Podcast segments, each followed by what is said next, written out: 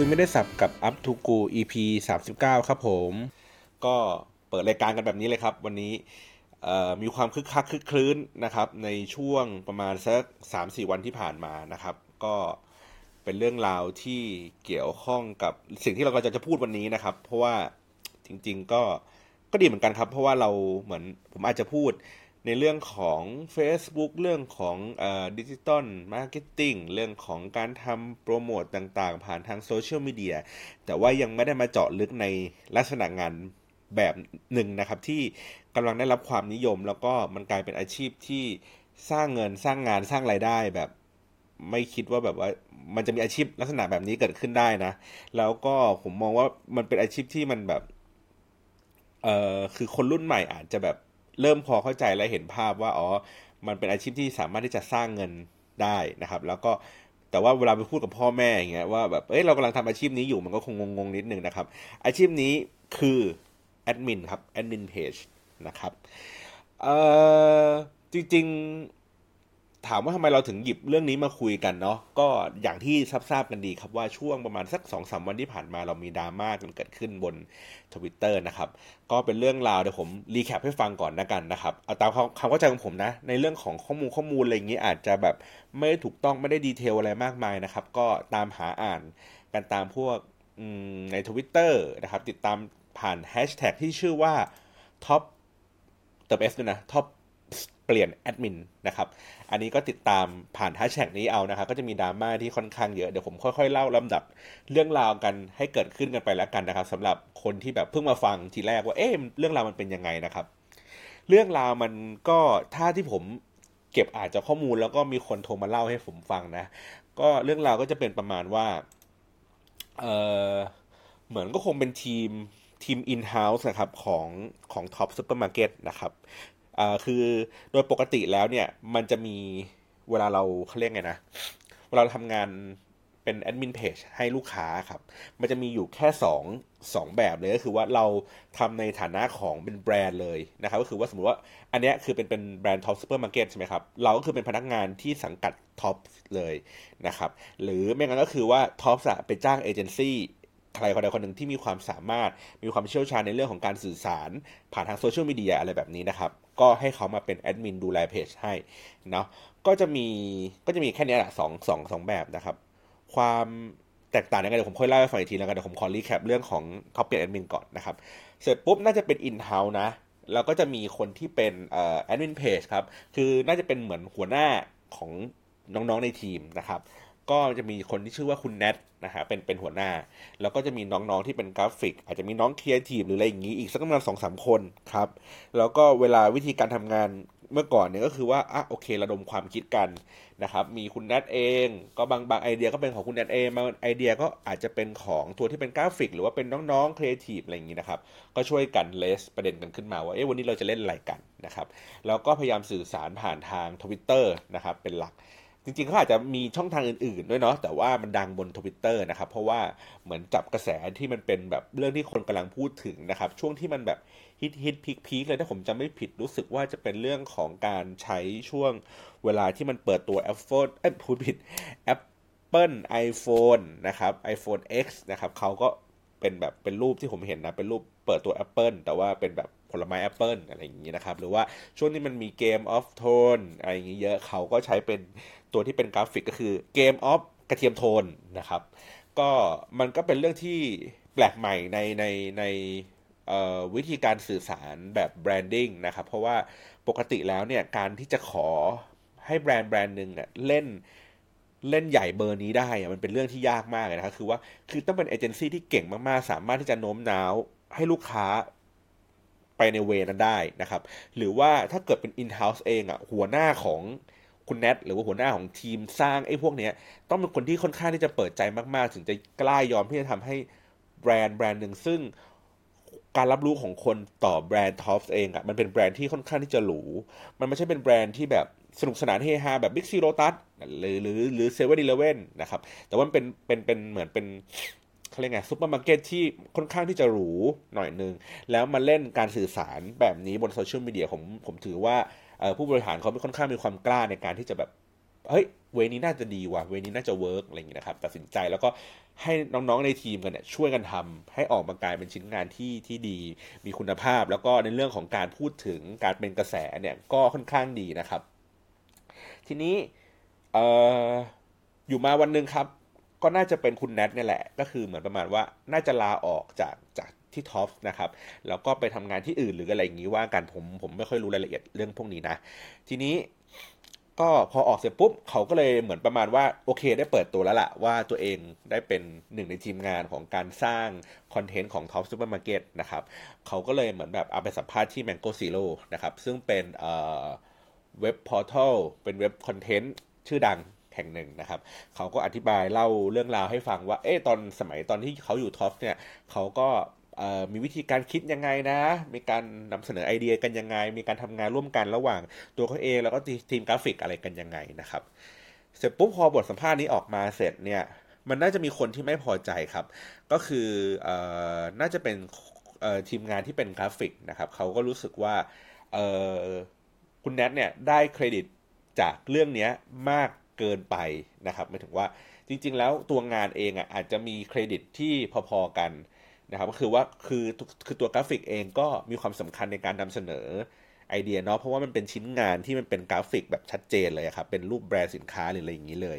เนาะก็เขาอาจจะอยากจะได้เครดิตที่พอๆกันเพิ่มมากขึ้นจากเดิมที่ที่เหมือนประมาณว่าเหมือนคุณแนทพูดในทำนองว่า คือเหมือนอาจจะเป็นว่าเพราะว่าคุณแอนออกไปออกไปจากที่ท็อปสก่อนเนี่ยเพราะนั้นเนี่ยก็เลยสามารถที่จะพูดมันได้เยอะกว่าคนในนะครับ ประมาณนี้ เสร็จปุ๊บ โอเค อาจจะมีความเขาเรียกไงแค้นเคืองกันอะไรกดเคืองอะไรกันนิดหน่อยนะครับไอ้กราฟิกคนนี้เขาก็เลยไปคอมเมนต์นะครับในในในใต้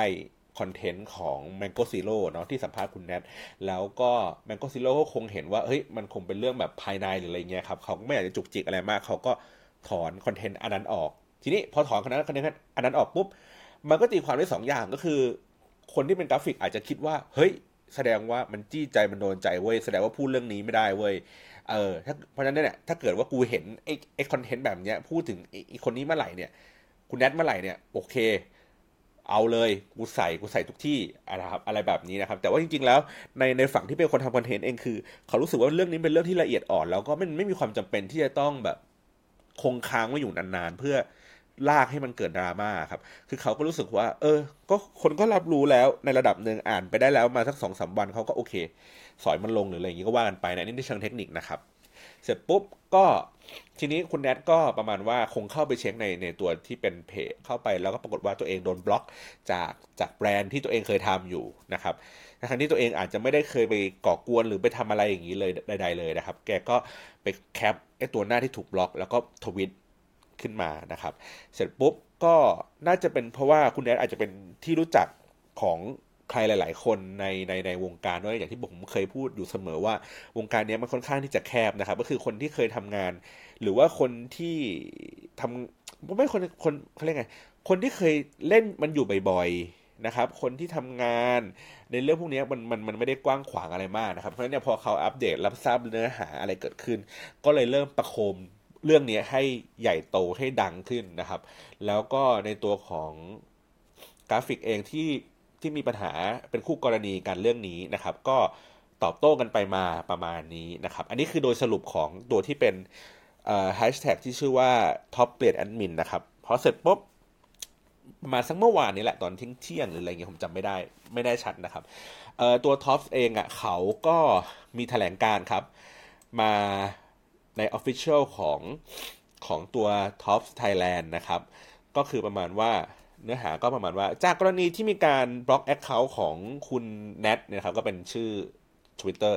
ทางท็อปเองต้องขออภัยกับข้อผิดพลาดที่เกิดขึ้นนะครับ จากการกระทำโดยพนักงานส่วนบุคคล และให้ทำการแก้ไขเรียบร้อยแล้วนะครับ เพราะว่ากล่าวจากเตือนพนักงานดังกล่าวเพื่อไม่ให้เกิดเหตุการณ์เช่นนี้อีก ทั้งนี้ในส่วนของบทความสัมภาษณ์ก่อนหน้านี้เกี่ยวกับเรื่องของ Twitter ทางท็อปไม่มีส่วนเกี่ยวข้องแต่อย่างใดนะครับ โดยสรุปของเนื้อหาที่ท็อปแถลงการณ์ออกมาก็คือว่าพูดมันว่าโอเคขอโทษที่ ที่ทำการบล็อกบล็อกทวิตเตอร์โดยพลักการ ซึ่งเกิดขึ้นจากพนักงานของเขาเองนะครับ อันนี้อันนี้คือเราแปลจากในตัวที่แถลงข่าวนะครับ แล้วก็ประมาณว่าเรียกว่ากล่าวตักเตือนไอ้คนคนนั้นไปแล้วแล้วเรียบร้อยนะครับ แล้วก็ส่วนบทความสัมภาษณ์เนี่ย เอออย่าประมาณว่าอย่ามาอ้างอิงถึงทางท็อปเลย แล้วกันว่าเป็นอะไรยังไงหรืออะไรอย่างนี้นะครับ แล้วก็ความ peak ของมันก็คือว่าใช้แฮชแท็กว่าท็อปเปลี่ยนแอดมินทุกวันเพราะทำกันเป็นทีม อ่า แสดงว่าไอ้เรื่องนี้ยังไม่จบ คือจริง ๆแล้วไม่ต้องมีแฮชแท็กอะไรก็ได้ครับ ก็เป็นเหมือนแค่พูดว่าแถลงแถลงการณ์หรืออะไรอย่างเงี้ยในในเรื่องเออกรณีพิพาทที่เกิดขึ้นอะไรมานี้เฉยๆแต่พอมันมีแฮชแท็กแบบนี้เกิดขึ้นเนี่ยมันมันมันสามารถ มองได้สองแบบก็คือเรื่องของความแบบ ไม่รู้จะคิดอะไรแล้วก็เออ ก็เอามาใส่หรือบางทีก็คือเหมือนแบบแอบประชดแอบกัดซ้ำเข้าไปอีกรอบหนึ่งอีกทีหนึ่งนะครับ ทีนี้มันก็เลยกลายเป็นเรื่องที่แบบอ้าวจะจบแต่ก็ไม่จบนะครับ ก็พูดคุยกันยันยาวนะครับ ก็กลายเป็นว่าเอ่อแฮชแท็กว่าท็อปเปลี่ยนแอดมินเองเนี่ย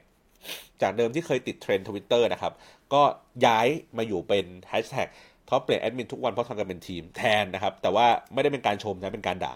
ทีนี้อธิบายต่อนิดนึงว่าเออ volume ของจำนวนของทวิตนะครับที่คนใช้ทวิตอันเนี้ยที่เป็นว่าท็อปเปลี่ยนแอดมินเนี่ยมัน peak แค่ไหนนะครับ ช่วงเวลาที่ peak ที่สุดคือช่วงประมาณสักเออเมื่อวานนี้ช่วงสักหกโมงเย็นครับของของของเมื่อวานเมื่อวานคือวันที่สิบเจ็ดทันเออสิบเจ็ด ตุลาคมนะครับสองพันห้าร้อยหกสิบนะครับมีการ retweet เอ่อต่อชั่วโมงนะครับหนึ่งพันสามร้อยทวิตนะครับ แล้วก็จำนวน tweet total tweet นะครับ ในวันที่สิบหกเนี่ย มีอยู่ทั้งหมดประมาณสักสองหมื่นสองหมื่นนะครับ ประมาณสองหมื่นกว่าทวิตนะครับ ก็แบ่งเป็น retweet ประมาณ 20,000 แล้วก็ unique tweet ก็คือคนที่ทวิตเป็น original เนี่ยประมาณเท่าสัก600 นะครับ แล้ววันต่อมาเนี่ย ก็คือวันนี้ครับ วันที่ 17 ก็คือมันยังไม่จบ เอ้ยไม่ใช่17 17คือเมื่อวานนะครับ ก็ยังไม่จบเรื่องราวเกิดขึ้นนะครับ ก็มีรีทวิตเนี่ย40,000กว่านะครับ แล้วก็ยูนิทวิตอีกพันกว่ากว่า เพราะฉะนั้นเนี่ยกราฟเนี่ยคือมันจะเติบเติบโตขึ้นจากวันก่อนแรกวันแรกที่เกิดเรื่องขึ้นเนี่ยประมาณ 2 เท่านะครับ แล้วก็คาดว่าเอ่อพรุ่งนี้ก็คือวันที่สิบแปดเนี่ยครับ เอ๊ะ ไม่ใช่สิเอ่อวันที่ประมาณสักสิบแปดสิบเก้าหรืออะไรเงี้ยสักพรุ่งนี้นะครับ ก็มันก็จะ เงียบเหงากันไปแล้ว ก็จะ drop ลง แล้วก็เปิดทางให้เขาเรียกไงนะ เปิดทางให้ดราม่าเรื่องใหม่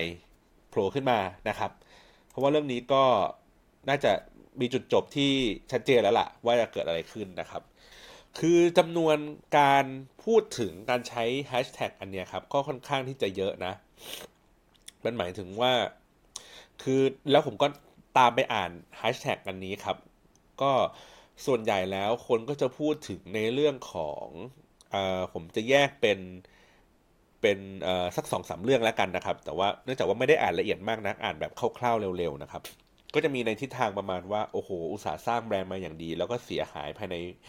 ไม่กี่วันนะครับ แล้วก็รู้สึกว่าเหมือนเป็นเรื่องที่ผิดหวังไม่เชื่อมั่นต่อแบรนด์ แล้วนะครับ เสียดายของที่อุตส่าห์สร้างกันขึ้นมาอะไรแบบนี้นะครับ อันนี้คืออันนี้คือ mention ต่อถึงตัวที่มันเป็นท็อปนะครับ ทีนี้ในเรื่องของ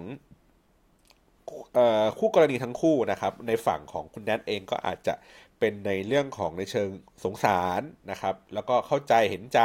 อะไรแบบนี้ซะเยอะนะครับ ส่วนของทางกราฟิกคนนั้นก็จะเป็นเรื่องของการแหกครับ แหกแล้วก็ หมายหัวว่ามาณว่าเออถ้าไปสมัครงานที่ไหนอะไรเงี้ยอาจจะแบบมีปัญหาเนาะเพราะว่าวงการนี้มันแคบนะครับ อาจจะแบบเรียกไงอาจจะมีปัญหาในการเปลี่ยนงานได้นะครับ แล้วก็เออพูดถึงเรื่องของการเขาเรียกไงนะการขอเครดิตงานของตัวเองว่าเออตัวเองอะมีมีเขาเรียกไงดีอะ มีความสามารถหรือว่ามีสิทธิ์เออมีสิทธิ์ในการเคลมว่าอันนี้คืองานของตัวเองมากน้อยแค่ไหนอะไรยังไงนะครับอ่อแล้วก็อื่นๆก็จะเป็นเรื่องของถ้าถ้าถ้าถ้าในทวิตเตอร์หรออื่นๆ ถ้าไม่ใช่สามเรื่องนี้หรอ ก็จะเป็นเรื่องของเออการเกาะกระแสนะครับ ก็คือว่ามีแฮชแท็กอันนี้ก็ผมที่ผมเห็นนะ ก็จะมีเป็นแบบ หลาย ๆ Account เช่นเอ่อ Tesco Lotus ก็มีนะครับ หรือว่าตัวที่เป็น The Face Thailand เองก็มีก็พูดถึงแฮชแท็กตัวนี้ว่า ถึงแม้ว่าใครจะเปลี่ยนยังไงยังไง แต่ว่าแอดมินเขาก็ไม่เปลี่ยนนะ ประมาณนี้นะครับ โอเค อันนี้คือ recap ตัวที่เป็นท็อปเปลี่ยนแอดมินนะครับทีนี้เรามาดูในตัวที่เป็นสเกลงานกันนะ ว่าไอ้ตัวที่เป็นแอดมินเนี่ย จริง ๆ แล้วอะ มันทำงานยังไง มันมีความยุ่งยากวุ่นวายอะไรยังไงแค่ไหนนะครับ แล้วก็มันมีลักษณะการบริหารงานยังไง การทำงานยังไงให้ให้ให้ให้เราได้เข้าใจกันมากขึ้นนะครับ ทีนี้เอ่อจริง ๆแล้วเนี่ยในในตัวตำแหน่งงานนะครับ ถ้าเกิดว่าเราเข้าไปดูในเว็บไซต์พวกสมัครงาน พวก JobDB หรือว่าเออบรรดาพวกเอเจนซี่ต่างๆ เวลาเขารับสมัครตำแหน่งพวกนี้นะครับ เขาก็จะมีตำแหน่งที่ชื่อว่า Content Manager Content Creator Content Creative อะไรแบบนี้นะครับ เอ่อ หรือเป็นอะไรดี อันนี้คือเพจแอดมินเลยนะ หรือว่าถ้าเกิดตัวงานที่เกี่ยวข้องอื่น ๆ กับกับกับสายงานนี้หมายถึงว่าเราอาจจะต้องทำงาน support กับเพจแอดมินก็คือคนที่ทำเป็นพวก copywriter คนที่ทำเป็น content creator คนที่เป็น content writer อะไรอย่างเงี้ยครับ หรือว่าเป็นกราฟิกดีไซเนอร์อันนี้คือจะต้องทำงานใกล้ชิดกับคนที่เป็น content manager เมื่อกี้แหละนะฮะอันนี้คือลักษณะงานคร่าวๆของของเพจแอดมินก็จะมีตำแหน่งงานลักษณะแบบนี้เนาะทีเนี้ยในตัวของ job description รายละเอียดของงานของเพจแอดมินเนี่ยก็ขึ้นอยู่กับว่าลูกค้าต้องการอะไรนะครับ อย่างเช่นว่าบางครั้งลูกค้าต้องการแค่คนสร้างคอนเทนต์ขึ้นมาฟีดให้กับ ในหน้าในหน้า Facebook แฟนเพจของเขาเองนะครับ ก็คนคนนี้ก็จะมีหน้าที่แค่คิดชิ้นงานว่าในแต่ละชิ้นงานมันจะต้องมีอะไรยังไงบ้าง ต้องสื่อสารไปก็คือคิดตั้งแต่ว่า 1 สัปดาห์เนี่ยจะต้องมีกี่ชิ้นงานนะครับ อันนี้ก็แล้วแต่ว่าถ้าเกิดลูกค้าอาจจะบางบางเจ้าอาจจะแบบพูดมาแล้วว่า เอ้ยอยากจะได้ทุกวัน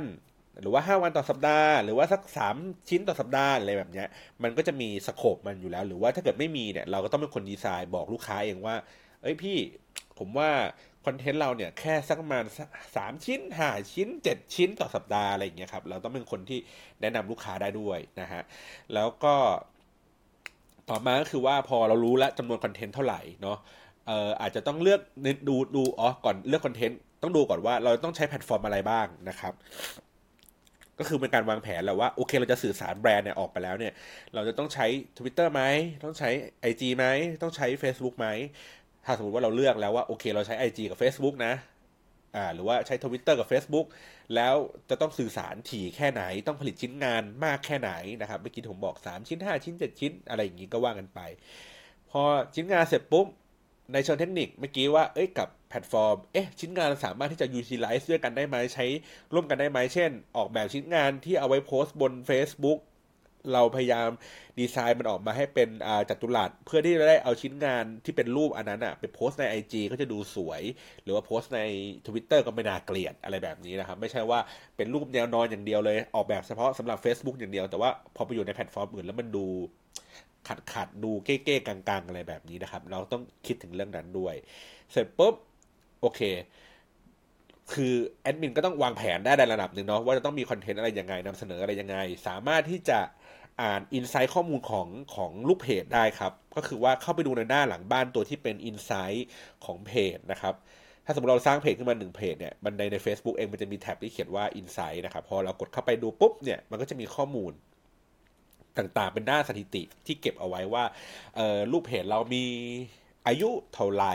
เพศเท่าไหร่ มีความมี engage เท่าไหร่ มี reach เท่าไหร่ประมาณนี้นะครับ มีพฤติกรรมอย่างไร หรือว่ามีเพจข้างเคียงที่เขาไปกดไลค์ มีอะไรยังไงบ้างนะครับ แล้วก็ดูเรื่องความเป็น active user อะไรอย่างนี้ก็ได้ก็แล้วแต่นะครับ เพราะฉะนั้นเนี่ย คือตัวคนที่เป็นเพจแอดมินเองอาจจะต้องพอที่จะเข้าใจว่า ตัวเลขต่างๆ ใน Facebook อะมันหมายถึงอะไรบ้าง เช่นค่า reach มีมากมีน้อยมันหมายถึงอะไรนะครับ engagement เราจะต้องดูเรื่องอะไรบ้างไลค์คอมเมนต์แชร์อย่างเดียวไหมหรือว่าดูตัวเลขอื่นๆด้วยนะครับหรือว่าดูจำนวนช่วงเวลาที่เวลาโพสต์ สังเกตไหมว่าเอ๊ะถ้าเกิดเราโพสต์ช่วงเย็นอาจจะมี performance ที่ดีกว่าโพสต์ช่วงเช้าหรือว่าโพสต์ในวันหยุดก็อาจจะมี performance ที่ดีกว่าโพสต์ในวันธรรมดานะครับ ก็เลยต้องมีหน้าที่อีกอันนึงก็คือการสรุป ตัวที่เป็นรีพอร์ตนะครับ อาจจะเป็น weekly report หรือว่า monthly report ส่งให้กับผู้บริหารเขาดูเพื่อที่จะบอกทิศทางการวางแผนว่าในครั้งต่อๆไป สัปดาห์ต่อไปหรือเดือนต่อไปเนี่ยเราจะ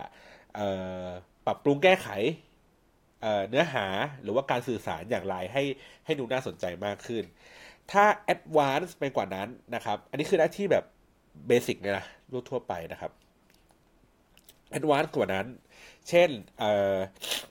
ตัวที่เป็นเขาเรียกไงนะ คนที่เข้าไปตอบตอบคอมเมนต์ต่าง ๆ นะครับ เช่น สมมติเราโพสต์งานเป็นหนึ่งชิ้น แล้วก็มีคนมาคอมเมนต์ข้างใต้ เช่น อุ้ยชอบจังเลยอะไรเงี้ยครับก็แล้วก็จะมีเออแอดมินก็จะมีหน้าที่คือเข้าไปตอบอ่าอุ้ยขอบคุณมากค่ะ ขอบคุณที่ชมนะคะหรืออะไรเงี้ย เป็นการจ๊ะจ๋าอะไรอย่างงี้ไป อันนี้คือ step แรกนะครับ ซึ่งหลังๆเนี่ยเพจ ดังๆ หรือว่าพวกแบรนด์ดังๆ ต่างๆ เนี่ยเขาใช้เรื่องของ KPI ในเรื่องนี้ในการวัดผลความแอคทีฟของของเพจนะครับ เพราะว่าคือในเรื่องของการตอบการレスปอนที่เร็วเนี่ยครับ มันจะมีผลอยู่ในตัวที่เรียกว่าレスปอนเลทนะครับレスปอนเลทมีความสำคัญก็คือว่าในธุรกิจบางธุรกิจที่เขาจะต้องใช้ Facebook ในเพื่อนะ ใช้ Facebook เพื่อสื่อสารกับลูกค้าหรือว่าใช้ หนักๆเลยก็คือว่าทดแทน call center นะครับ เพราะฉะนั้นแล้วเนี่ยมันคือความเร็วในการตอบปัญหาของลูกค้าเนี่ยไม่ว่าคุณจะเข้ามาคอมเมนต์คุณจะเข้ามาคอมเมนต์แบบชื่นชม หรือว่าคอมเพเข้ามาคอมเมนต์เพื่อคอมเพลนทุกทุกคอมเมนต์จะได้ได้รับการตอบที่รวดเร็วในเวลาที่กำหนดนะครับบางครั้งเองอะก็กำหนดบางถ้าเกิดว่าลูกค้าบางคนซีเรียสนะครับก็กำหนดว่าภายในครึ่งชั่วโมงคุณต้องเข้าไปตอบแล้วนะครับ หรือว่าภายในหนึ่งชั่วโมง บ้างสามชั่วโมง หรือว่าหนึ่งวันอะไรแบบนี้นะครับ ก็จะมี KPI ที่ชัดเจนว่าจะต้องทำเร็วแค่ไหนนะครับ แล้วก็ตอบเรื่องอะไรได้บ้าง อย่างเช่นถ้าเกิดสมมติเป็นพวกลูกค้าที่เป็นธนาคารนะครับ อย่างเช่นว่าโอเคแค่ถามสาขาเปิดปิดอะไรเงี้ยมันก็สามารถที่จะตอบได้อย่างรวดเร็ว แต่ว่าพอถามเรื่องของปัญหาในการใช้งานเรื่องของบัญชี เรื่องอะไรที่ลึกซึ้งปุ๊บเขาก็ต้องมี process ต่าง ๆ เช่น อาจจะต้องรอให้ ลูกค้าคนนี้เข้าไปตอบใน inbox นะ เพราะว่าเป็นเรื่องของ Security ในการเก็บข้อมูล หรือว่าต้องรอให้ลูกค้าไปที่ call center อย่างเดียวคือต้องโทรไป เพราะว่าพอมันพิมพ์แล้วเนี่ย inbox เนี่ยอาจจะมีปัญหาในเรื่องของข้อมูลส่วนตัวหรืออะไรอย่างนี้ก็ได้นะครับ ก็จะมีความซับซ้อนเพิ่มเข้าไปอีกเนาะเพราะฉะนั้นเนี่ยในตัวแอดมินเอเนี่ยอย่างที่ผมบอกก็คือว่าเออถ้าเกิดแอดมินในเรื่องของการสื่อสารเนี่ยมันก็จะเป็นอีกหน้าที่หนึ่งเนาะแต่ถ้าเกิดแอดมินในการไปตอบลูกค้า ตอบปัญหาลูกค้าก็จะเป็นอีก skill หนึ่งอีกอีกทักษะหนึ่งนะครับ ทีนี้ต่อมาขั้น advance ต่อไปก็คือว่าบางแอดมินบางประเภท อาจจะต้องมีหน้าที่ในการวางแผนโฆษณาให้กับลูกค้าได้ เช่น เราต้องการที่จะ boost โพสต์บางชิ้นงานบางตัวนะครับ เราสามารถที่ต้องเราคือเราต้องมีความสามารถในการแนะนำลูกค้าได้ว่าเฮ้ยพี่ชิ้นเนี้ยมันดีมัน work นะ ตอนเนี้ยแบบออร์แกนิกกำลังดี เพราะฉะนั้นแล้วเกิดเรา boost ไปเนี่ย มีแนวโน้มที่จะได้เอ่อ performance ในราคาที่ถูกอะไรแบบนี้นะครับ ก็มีทักษะเพิ่มขึ้นอีกก็คือการที่จะมานั่งวิเคราะห์ทิศทางของ adนะครับ ก็พ่วงเข้าไปอยู่ใน skill ของแอดมินเพจนะครับ แล้วก็เรื่องของ graphic design ถ้าถ้าถ้าแอดมินเพจเนี่ยสามารถทำ Photoshop ทำ Illustrator ทำอะไรเงี้ยจบได้ในตัวเนี่ย มันก็จะยิ่งดีเข้าไปใหญ่เหมือนประมาณว่ามันสามารถจบในตอนได้โดยที่ไม่จำเป็นที่ต้องส่งผ่าน ไปที่ใครแล้วก็งานมันก็จะออกมาเร็วขึ้นอะไรอย่างนี้นะครับ หรือตัวแอดมินเพจเองมี skill ในเรื่องของการเป็น Copywriter ก็คือว่าสามารถคิดแคปชั่น สามารถจับประเด็น เรื่องราวที่คนกำลังพูดถึงกำลังเป็นที่สนใจ แล้วก็หยิบมาสร้างเป็นคอนเทนต์เป็นแบบเหมือนสไตล์แบบครีเอทีฟหรือว่าเป็น copywriter อะไรอย่างเงี้ยครับ ถ้ามีทักษะทางนี้เพิ่มขึ้นอีกก็จะยิ่งเก่งขึ้นยิ่งดีขึ้นนะครับ อันนี้ก็คือเป็นคร่าวๆของของของหน้าที่ของแอดมินเพจนะฮะทีนี้แบ่งกันใหม่อีกทีนึงอันนี้คือแอดมินเพจในฐานะของการเป็นลูกค้าก็คือว่า เราเข้าไปในฐานะของลูกจ้างครับ ที่ทำ support แบรนด์อาจจะเป็นในเรื่องของ in-house ก็คือว่าเหมือนเหมือนของเคส Tops นะครับก็คือว่าเราเข้าไปแล้วก็เราไปทำให้ Tops เลยโดยตรง หรือว่าเราบางครั้งเราเข้าไปที่ digital agency นะครับแล้วก็ไปทำเพจให้กับลูกค้าที่เป็นลูกค้าของเอเจนซี่นั้นอีกทีหนึ่งทีนี้ในอีกสายงานหนึ่งก็คือเป็นแอดมินเพจที่ทำเกี่ยวกับเรื่องที่เราชอบเองนะครับหมายถึงว่าสมมุติว่าผมเป็นคนชอบหมานะ ผมก็ถ่ายรูปหมาที่บ้านผมเองอะไรเงี้ยครับ แล้วก็โพสต์รูปหมาวันละรูปสองรูปอะไรเงี้ยคนก็เห็นเข้ามาติดตามเพิ่มมากขึ้นอะไรอย่างนี้ไปนะครับ ก็พอทำอย่างนี้ไปเรื่อยๆจากแรกๆอะยังไม่มีความจริงจังอะไรมาก เราก็ถ่ายเล่นๆนะครับ แล้วก็ไม่ได้คิดอะไร เสร็จปุ๊บพอคนมันเริ่มติดตามเยอะ engagement มันเริ่มดีนะครับ มันก็เลยกลายเป็นอาชีพแอดมินเพจอีกเหมือนกัน แต่ว่าเป็นในฝั่งที่ ดูคอนเทนต์ที่เราชอบเองนะครับ แล้วก็นำเสนอคอนเทนต์เฉพาะทางเฉพาะกลุ่มนะครับ ทีเนี้ยในตัวของแอดมินเพจในลักษณะแบบนั้นเนี่ยในอีกความหมายหนึ่งที่ผมเคยเล่าไป อาจจะเรียกได้ว่าเป็นเอ่อเป็นบล็อกเกอร์ก็ได้ หรือว่าเป็นออนไลน์อินฟลูเอนเซอร์ก็ได้นะครับ ก็ขึ้นอยู่กับว่าเขามีพลังในเรื่องที่เขากำลังพูดมากแค่ไหน หรือว่าบางครั้งบางคนอาจจะ วิเคราะห์แค่ เอ้ย ดูมี follower เยอะๆ มี engagement นี่ดีๆ อันนี้เขาเขาเรียกว่าเป็น influencer แล้วหรืออะไรแบบนี้นะครับ ทีนี้ในตัวของที่เป็น admin page ในเพจที่เป็นแบบความชอบของเราเองอะจริงๆ แล้วตำแหน่งหน้าที่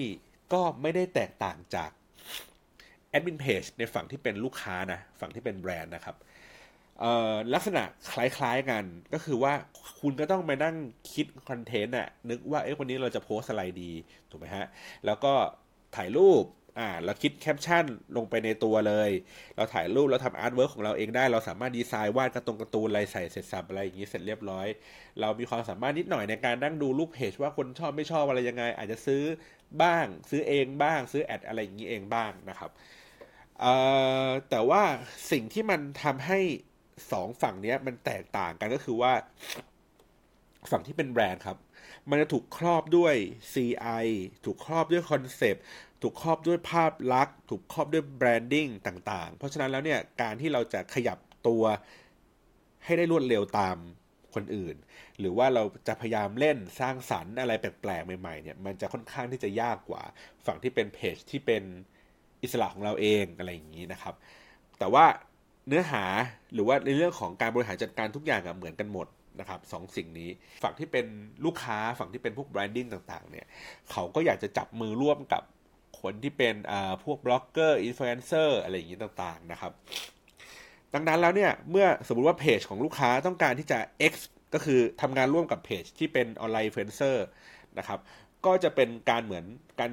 การทำงานร่วมกันก็คือแอดมินเพจคุยกับแอดมินเพจว่าเอ้ยเราอยากจะได้คอนเทนต์แบบนี้ไอ้ทางนู้นสามารถผลิตได้ไหมไอ้ทางนี้ขณะเดียวกันว่าเขาจะผลิตคอนเทนต์แบบนี้มา มันจะเข้ากับแบรนด์ของคุณไหมนะครับ ซึ่งจริงๆแล้วเนี่ยมันอาจจะไม่ใช่หน้าที่ของแอดมินเพจสองเพจมาคุยกัน แต่เป็นเรื่องของฝั่งที่เป็นโปรดิวเซอร์ก็คือคนที่สูงกว่าตัวที่เป็นแอดมินเพจฮะ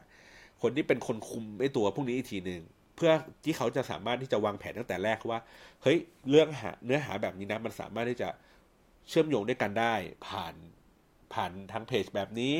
เออจะเล่ายังไงอะไรอย่างนี้นะครับ แล้วก็ในเพจของเราเองเราจะใช้กระแสที่มาจากของเขาอย่างไรจะรับมือกับมันยังไงนะครับ ทีนี้ผมมีเคส เล่าให้ฟังแล้วกันนะครับของของเรื่องของแอดมินเพจนะครับ ก็จริงๆ เป็นเป็นเคสที่ที่ผม recap แบบเร็วๆแล้วกันนะครับ มันเป็นเนื้อหาที่อยู่บนบนเว็บไซต์อะไรอย่างนี้อยู่แล้วนะครับ ก็คือก็จะมีคนมาสัมภาษณ์เรื่องของแอดมินเพจที่ที่เป็น case study นะครับ ในฝั่งที่เป็นของความชอบส่วนตัวเนี่ย เราอาจจะเห็นบ่อยเนาะในเรื่องของเอาพวกเจี๊ยบเรียบด่วนถูกไหมที่จะถูกสัมภาษณ์บ่อยจ่าดราม่านะครับ ไอ้พวกเนี้ยอันเนี้ยผมว่าเราเราสามารถที่จะแบบหาอ่านอะไรอย่างนี้ได้อยู่แล้วละแต่ว่าเพจที่มันเป็นแบบ branding นะครับที่ที่มันเป็นเคสที่น่าสนใจนะครับก็คือเคสแรกก็คือตัวที่เป็นเพจของ KFC อันนี้ก็จะเป็นคนพูดถึงเยอะมากเลย เพราะว่าเฮ้ยไม่ว่าจะเข้าไปตอบยังไงเข้าไปเล่นมุกยังไงนะครับเขาก็ตอบอย่างอารมณ์ดีทุกครั้ง มันเป็น case study ที่ทำให้หลาย ๆ แบรนด์พยายามที่จะก๊อป อย่างเช่นเช่นสมมติเพจ Big C เขาก็จะมีคาแรคเตอร์ของความเป็นแม่บ้านทันสมัยนะครับ ก็จะเล่นกับลูกเพจบ้างเล็กน้อย แต่ว่าอาจจะไม่เล่นเบอร์เท่า KFC แต่ว่าก็เปลี่ยนภาพลักษณ์ของการที่เป็นห้างสะดวกซื้อที่ดูแข็งแข็งทื่อๆ เย็นชานะครับ ก็กลายเป็นคนที่มีอัธยาศัยดีนะครับ แล้วก็ ที่เล่นพูดคุยกับลูกเพจอะไรอย่างนี้กันนะครับ หรือว่าเพจที่อาจจะดูใกล้เคียงกับเคสที่เป็น top หน่อยก็คือตัวที่เป็นกรมทรัพย์สินทางปัญญานะครับ ซึ่งเขาก็ใช้ character ของของตัวที่เป็น Facebook แล้วก็ Twitter มาช่วยสื่อสารนะครับ ก็คือว่าจากจากความเคร่งขรึมของข้าราชการนะครับ ก็กลายเป็นคน ธรรมดาปกติ ที่ให้ความรู้ในเรื่องของตัวที่เป็นลิขสิทธิ์ หรือว่าทรัพย์สินทางปัญญา แล้วก็คอยสอดส่องดูแลจับผิดนั่นนู่นนี่อะไรอย่างนี้ไปนะครับ ก็ก็เปลี่ยนภาพลักษณ์ของการสื่อสารเขาเรียกไงการสื่อสารข้อมูล หรือว่าการสื่อสารหน่วยงานราชการนะครับ บนบนโซเชียลมีเดียเปลี่ยนไปโดยสิ้นเชิงนะครับ ก็จะมีเคสในลักษณะแบบนี้ที่คุณก็ลองไปอ่านดูแล้วกันว่า เออเขามีเทคนิคเขามีวิธีการคิดอะไรยังไง แต่ว่าอย่างที่ผมบอกคือว่า คนพวกนี้สุดท้ายอะคือเราจะชอบให้เครดิตกับคนที่เป็นแอดมินถูกไหมว่าเฮ้ยแอดมินแม่งเก่งว่ะแม่งหาหาเรื่องที่แบบจะมาตอบได้หาแง่มุมอะไรได้ แต่ว่าคนที่ควรจะได้รับเครดิตมากกว่าที่เป็นแอดมินเพจนะ คือฝั่งที่เป็นลูกค้าครับ ฝั่งที่เป็นแบรนด์ว่าเขายอมได้ไงวะเขายอมให้แบรนด์เนี่ยออกมาไกลขนาดนี้ได้ยังไง ซึ่งจริง ๆแล้ว การที่มันออกมาไกลขนาดนี้มันก็เป็นเรื่องที่ดีนะ มันมันทำให้เรารู้สึกว่า เขาคือคนอะเขาไม่ใช่แบรนด์เขาไม่ใช่คนที่อยากจะมาขายของเราอย่างเดียว แต่เขาเป็นเพื่อนเราเออเหมือนเคสที่ผมเคยเล่าให้ฟังในในใน EP ก่อนหน้านี้สักประมาณสองสาม EP ที่ผมพูดถึงเรื่องของวิทยานิพนธ์ตัวเองครับ ก็คือว่าในตัวของแอดมินเพจเอ่อ The Face Thailand นะครับเอ่อมันถูกคิดมาจากที่ว่าเราไม่อยากจะสื่อสารรายการโทรทัศน์ ด้วยมุมมองของเจ้าของรายการโทรทัศน์แบบเดิมมุมมองของเจ้าของโทรทัศน์แบบเดิม หมายถึงว่า ผมต้องการให้คนเข้ามาดูรายการผมมากที่สุด ให้คนเกิดการรับรู้ว่า รายการผมกำลังจะ on air นะ วันเสาร์ห้าโมงเย็นช่องสามนะครับ แบบเก่าก็คือว่าผมก็จะย้ำ message พวกนี้ไปห้าโมงเย็นวันเสาร์ช่องสามวันนี้จะมีใครมา วันนี้คือใครคือไฮไลท์เนื้อหาที่สำคัญคือเรื่องอะไร แล้วเราก็จะพูดกันอยู่แค่นี้ครับ วนไปวนมาวนไปวนมา เฮ้ย งั้นทำไมเราไม่ทำให้รายการทีวีมันดู มันดูใกล้ชิดกับคนดูมากขึ้นทำไมเราไม่ให้ เพจที่เป็นสะท้อนถึงเรื่องของเรื่องราวของรายการทีวีให้พูดในฐานะของคนที่ดูรายการทีวีเหมือนกัน แต่ว่า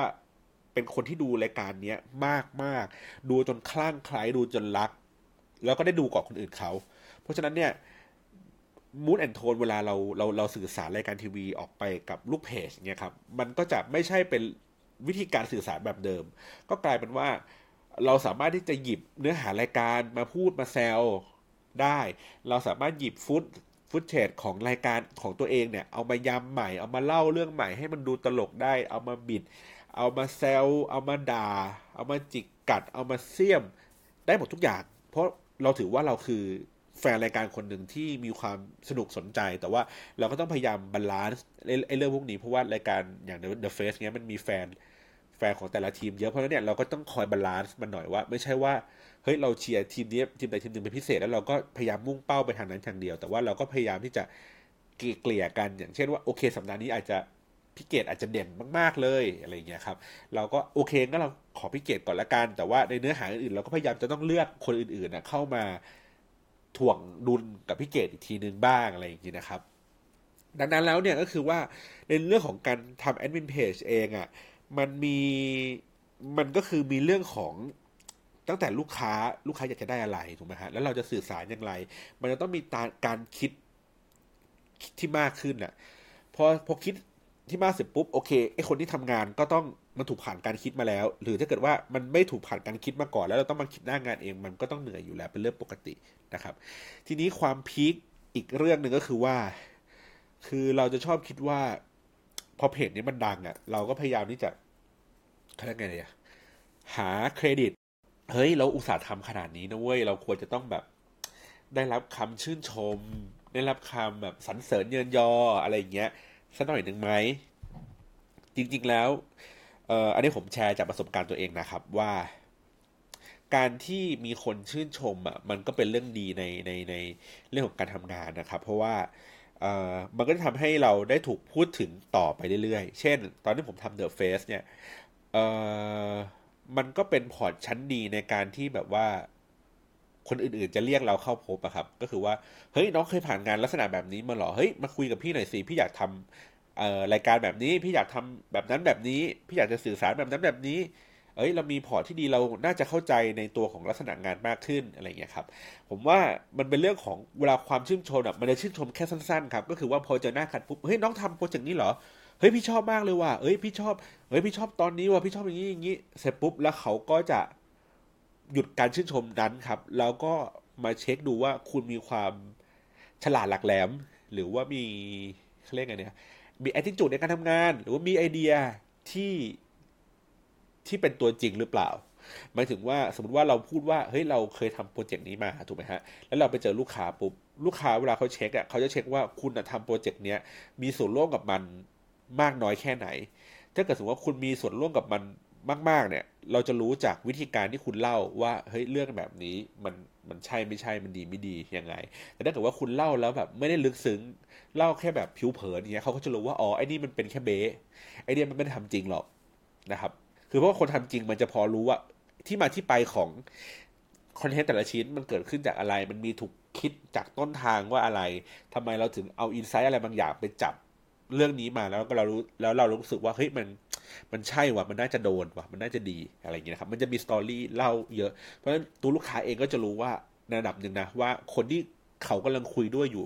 มันเก่งจริงไม่เก่งจริงลำดับต่อมาก็คือว่าเมื่อคุณคือผมบอกว่าโอเค ในตัวชิ้นงานอะคุณได้รับการสรรเสริญเยินยอ ได้รับการสัมภาษณ์ลงในนิตยสาร ได้รับการเผยแพร่อะไรอย่างนี้กันไปเยอะแยะมากมาย แต่อย่างที่บอกว่า พอมันเข้าจริงเข้ามาสู่สนามรบจริงๆแล้วปุ๊บลูกค้านอกจากที่เขาแบบโอเคเช็คดูว่ามึงทำงานจริง ๆ แล้วหรือเปล่าคำถามต่อมาก็คือว่าเขาจะพูดเสมอครับว่าเคสของเขาอะไม่เคยเหมือนกับเคสที่คุณเคยทำและประสบความสำเร็จนะครับแม้ขนาดผมทำตัวที่เป็น หลาย ๆ รายการ หลาย ๆ แคมเปญที่คุณอาจจะเคยผ่านตาผ่านหูผ่านตามาบ้างนะครับ แต่ว่าในทุก ๆ ครั้งเวลาที่ผมเข้าไปคุยกับลูกค้าเจ้าใหม่ ๆ ลูกค้าก็จะพูดอย่างนี้เสมอว่าเฮ้ยงานครั้งก่อนมันดีนะ แต่งานครั้งนี้ไม่ง่ายเหมือนงานครั้งก่อนที่คุณทำนะ เช่นสมมติว่าคุณสมมติผมทำเดอะเฟสอย่างเงี้ยเขาก็จะบอกว่าทำงานง่าย แต่ของผมโจทย์มันเยอะกว่านั้น มันมีความวุ่นวายจุกจิกมากกว่านั้น มันเป็นนิชทาร์เก็ตมากกว่าของคุณเต้มันเป็นแมสมันเป็นแบบโอ้กว้าง ของเราเนี่ยโอ้ยเครียดกว่าของเราเป็นรายการแบบสาระรายการเราเน้นเฉพาะกลุ่มพอสุดท้ายหน้างานปุ๊บเนื้อหาก็จะเปลี่ยนออกไปเลย วิธีการสื่อสารก็จะต่างมันออกไป ผมจะพูดเสมอกับน้องๆในทีมนะครับว่า หลังจากที่เราทำงานในโปรเจกต์เนี้ยคือผมจะคอยอัปเดตเรื่อย ๆ ว่าว่า เอ้ยงานสัปดาห์นี้เป็นยังไงบ้าง EP นี้เป็นยังไงกันบ้างวะ อะไรเงี้ยครับในแต่ละวันเป็นยังไงกันบ้าง มีการอัปเดตมากน้อยแค่ไหนทิศทางของมันดีไม่ดีอะไรยังไง แล้วพอประมาณสักผ่านไปสักประมาณครึ่งทาง ผมก็จะถามเขาว่า เอ้ย เป็นยังไงบ้างสรุปแล้วครึ่งทางเนี่ย มันห่างไกลจาก KPI ที่เราเคยคอมมินลูกค้ากันไว้ไหมเออถ้ามันอยู่ใกล้ แล้วเรารู้สึกว่า เอ๊มันก็ดีก็ยังทำงานต่อไปได้แต่ถ้าเกิดว่ามันอยู่ห่างกันมากเกินไป เราต้องเร่งสปีดมันยังไงดีวะนะครับ หรือว่าช่วงที่มันจบงานไปแล้วเนี่ย สิ่งที่ผมมักจะถามอยู่บ่อยๆก็คือว่า เราเรียนรู้อะไรจากสิ่งที่เราทำอันนั้นบ้างนะครับหมายถึงว่าสมมุติถ้าเกิดเราเป็นแอดมินเพจเนี่ยครับเราดูแลลูกค้ามาอยู่สักประมาณ สมมุติว่าดูแลหนึ่งปีก็ได้เป็นแพ็กเกจนะครับ แล้วเราก็ทำงานคอนเทนต์เราดีไซน์ในวันแรกเนี่ย เราบอกลูกค้าว่าเราจะทำนั่นนู่นนี่ เราอยากจะ present นำเสนอนั่นนู่นนี่อะไรอย่างนี้ไปด้วยไอเดียต่างๆ พอเราทำไปแล้วสักสามเดือนเราเริ่มรู้สึกว่าเอ้ยมันถึงจุดอิ่มตัวแล้วว่ะมันแบบ ไอ้มุกเนี้ยมันบางทีมันก็ใช้ได้บางทีมันก็ใช้ไม่ได้นะครับ เราก็เริ่มต้องหาอะไรใหม่ๆ ใส่เข้าไปอย่างนี้มากขึ้นเรื่อยๆพอใส่เสร็จปุ๊บบางครั้งมันก็ work บางครั้งก็ไม่ work ผมก็จะถามเขาว่า เฮ้ยแล้ว key to success ของไอ้เรื่องที่มัน work เนี่ยมันคืออะไรวะ key to success เรื่องนี้มันสำคัญนะครับ ผมผมพูดเสมอว่า อารมณ์มันเหมือนกับว่าถ้าเกิดสมมติว่าเราทำเราเราเราบอกเรามองว่าอุปสรรคนี้มันเป็นเรื่องที่แบบว่าเหมือนประตูที่มันล็อกอยู่อะครับ แล้วเรามีกุญแจดอกหนึ่งนะครับ แล้วเราก็เดินเข้าไปไขประตูอันนั้นอะบางครั้งอะมันก็เปิดประตูได้ บางครั้งมันก็เปิดประตูไม่ได้ ถูกไหมครับ Key to Success ของมันคือ มันเป็นกุญแจวิเศษครับ คือไม่ว่าจะมีประตูอะไรก็ตามที่มันดูยากอะเราจะมีกุญแจวิเศษปุ๊บที่เราสามารถที่จะยื่นไปแล้วก็ไขแกลกเปิดประตูได้เลย ไม่ว่าจะประตูนั้นจะแก้ไขมันยากแค่ไหน แต่ว่า พอเรามีกุญแจตัวนี้ไปปุ๊บเนี่ย แล้วมันบิดปุ๊บนิดเดียวประตูมันแง้มออกมาเลยครับ เออเราอาจจะแบบไม่ต้องไม่ได้เปิดแบบกว้างแบบร้อยเปอร์เซ็นต์นะ แต่ว่ามันมันแง้มออกมา มันเริ่มเห็นทิศทางที่มันดีขึ้นไอ้นี่คือเรื่องสำคัญครับ คือถ้าเกิดเรารู้เรื่องของ key to success ได้เนี่ย มันจะเป็นเรื่องดีก็คือว่าไม่ว่าเราจะย้ายไปทำโปรเจกต์อะไรก็ใดๆก็ตาม หรือว่าย้ายไปอยู่บริษัทอื่น หรือว่าย้ายไปดูแลลูกค้าแบรนด์อื่น ๆก็ตาม แต่ถ้าเกิดเราถือไอ้ key to success อันนี้เอาไว้เนี่ย เรารู้แล้วแหละว่ามุกไหนแม่ง work โพสต์เวลาไหนมันดีนะครับเอ่อคอนเทนต์เอ่อเขาเรียกไงนะอารมณ์ประมาณไหนถึงได้ถึงใช่นะครับ แล้วเราก็ค่อยแค่แค่ไปอธิบายให้ลูกค้าเข้าใจว่าเฮ้ยพี่แบบวิธีการนี้มัน work นะ ผมทำมาสามครั้งแม่ง work ทุกครั้งเลยอะไรเงี้ยหรือว่าแค่เลือกแพลตฟอร์มก็ได้ว่าเฮ้ยพี่เลือกทวิตเตอร์ดีกว่าทวิตเตอร์ดีกว่าในเรื่องของการสร้าง buzz อย่างเงี้ยครับ ทั้งที่ลูกค้าอาจจะแบบไม่เคยคิดไม่เคยลงทุนไป แต่ว่าเรามีพอร์ตให้เราเห็นแล้วว่าเฮ้ยทุกครั้งที่เวลาผมต้องการทำ buzz ผมใช้ทวิตเตอร์เป็นเป็นสำคัญ แล้วมันก็ไขประตูนั้นออกได้ทันเลยทันทีอะไรแบบนี้นะครับ เพราะฉะนั้นเนี่ยความลำบากของแอดมินเพจอะในในขั้นตอน step ต่อไปอะหมายถึงว่าเราแค่แค่บางคนก็คิดว่าเฮ้ยแล้วแค่เราคิดคอนเทนต์ให้มัน work work อะมันก็เหนื่อยแล้วมันก็ยากแล้วในขณะเดียวกันเราต้องมาบริหารความรู้สึกของลูกทีม บริหารความรู้สึกของ copywriter เพราะว่าบางครั้งลูกค้าบอกว่า ไม่เอาอันนี้คำนี้ไม่เอาคำนี้ไม่เอาตัดนู่นตัดนี่ copywriter งองแง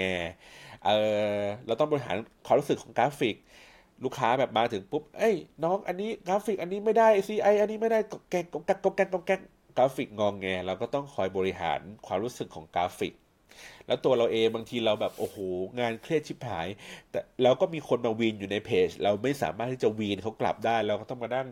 เออตั้งสตินิดนึงอ่าโอเคใจเย็นๆค่อยๆตอบกับเขาเราจะตอบยังไงโดยที่เราแบบไม่ต้องมีอารมณ์เข้าไปใส่ และยังเป็นภาพลักษณ์ที่ดีต่อแบรนด์ได้อยู่นะครับ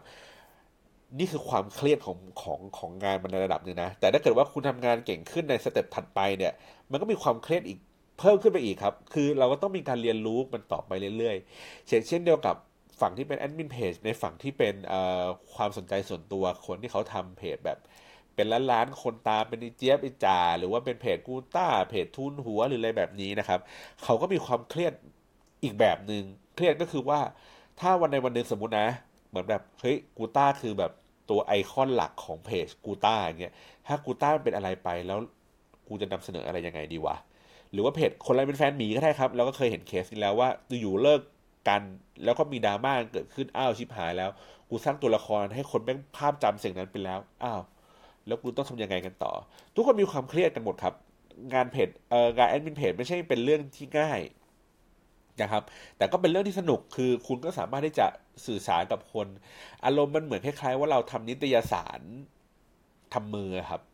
ที่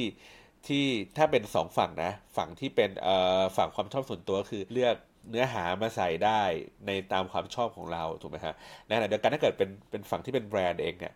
ก็มันจะถูกมีมี มีกรอบมีข้อจำกัดแล้วแต่ว่าเราสามารถที่จะเล่าเรื่องของแบรนด์ของเขาเองให้ดูสนุกมากน้อยแค่ไหน เหมือนเป็นนิยสารของเราเอง แล้วก็เป็นนิยสารเฉพาะ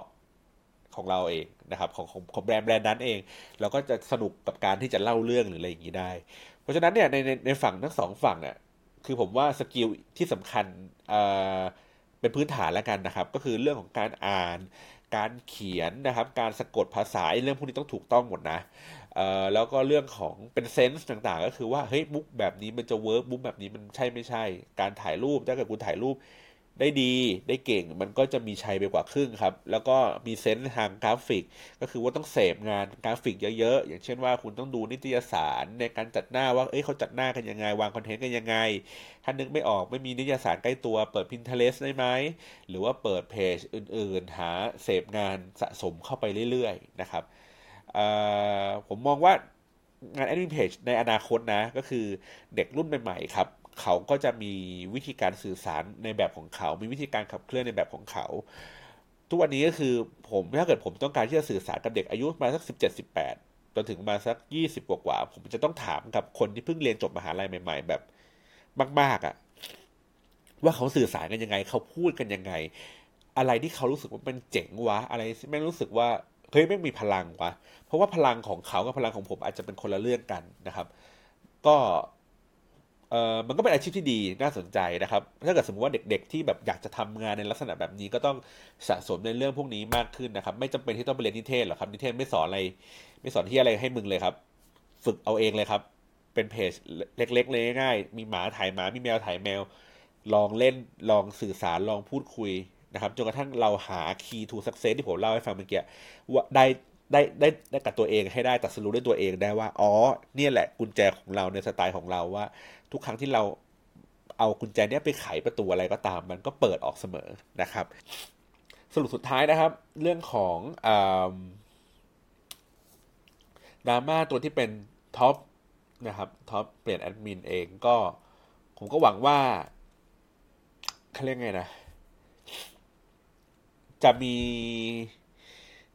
ชีวิตที่ดีกันทั้งหมดทั้งมวลครับ ผมผมเลยไม่อยากจะรู้สึกคือคือผมรู้สึกนะ ผมไม่อยากจะใช้แฮชแท็กนี้ในการโจมตีใครคนใดคนหนึ่งเป็นพิเศษ ถึงแม้ว่าคนคนนั้นก็อาจจะร้ายกับอีกคนนึงก็ตาม แต่ในฐานะของการที่เราเป็นดิจิทัลเอเจนซี่นะครับในส่วนหนึ่ง แล้วเราก็รู้สึกว่า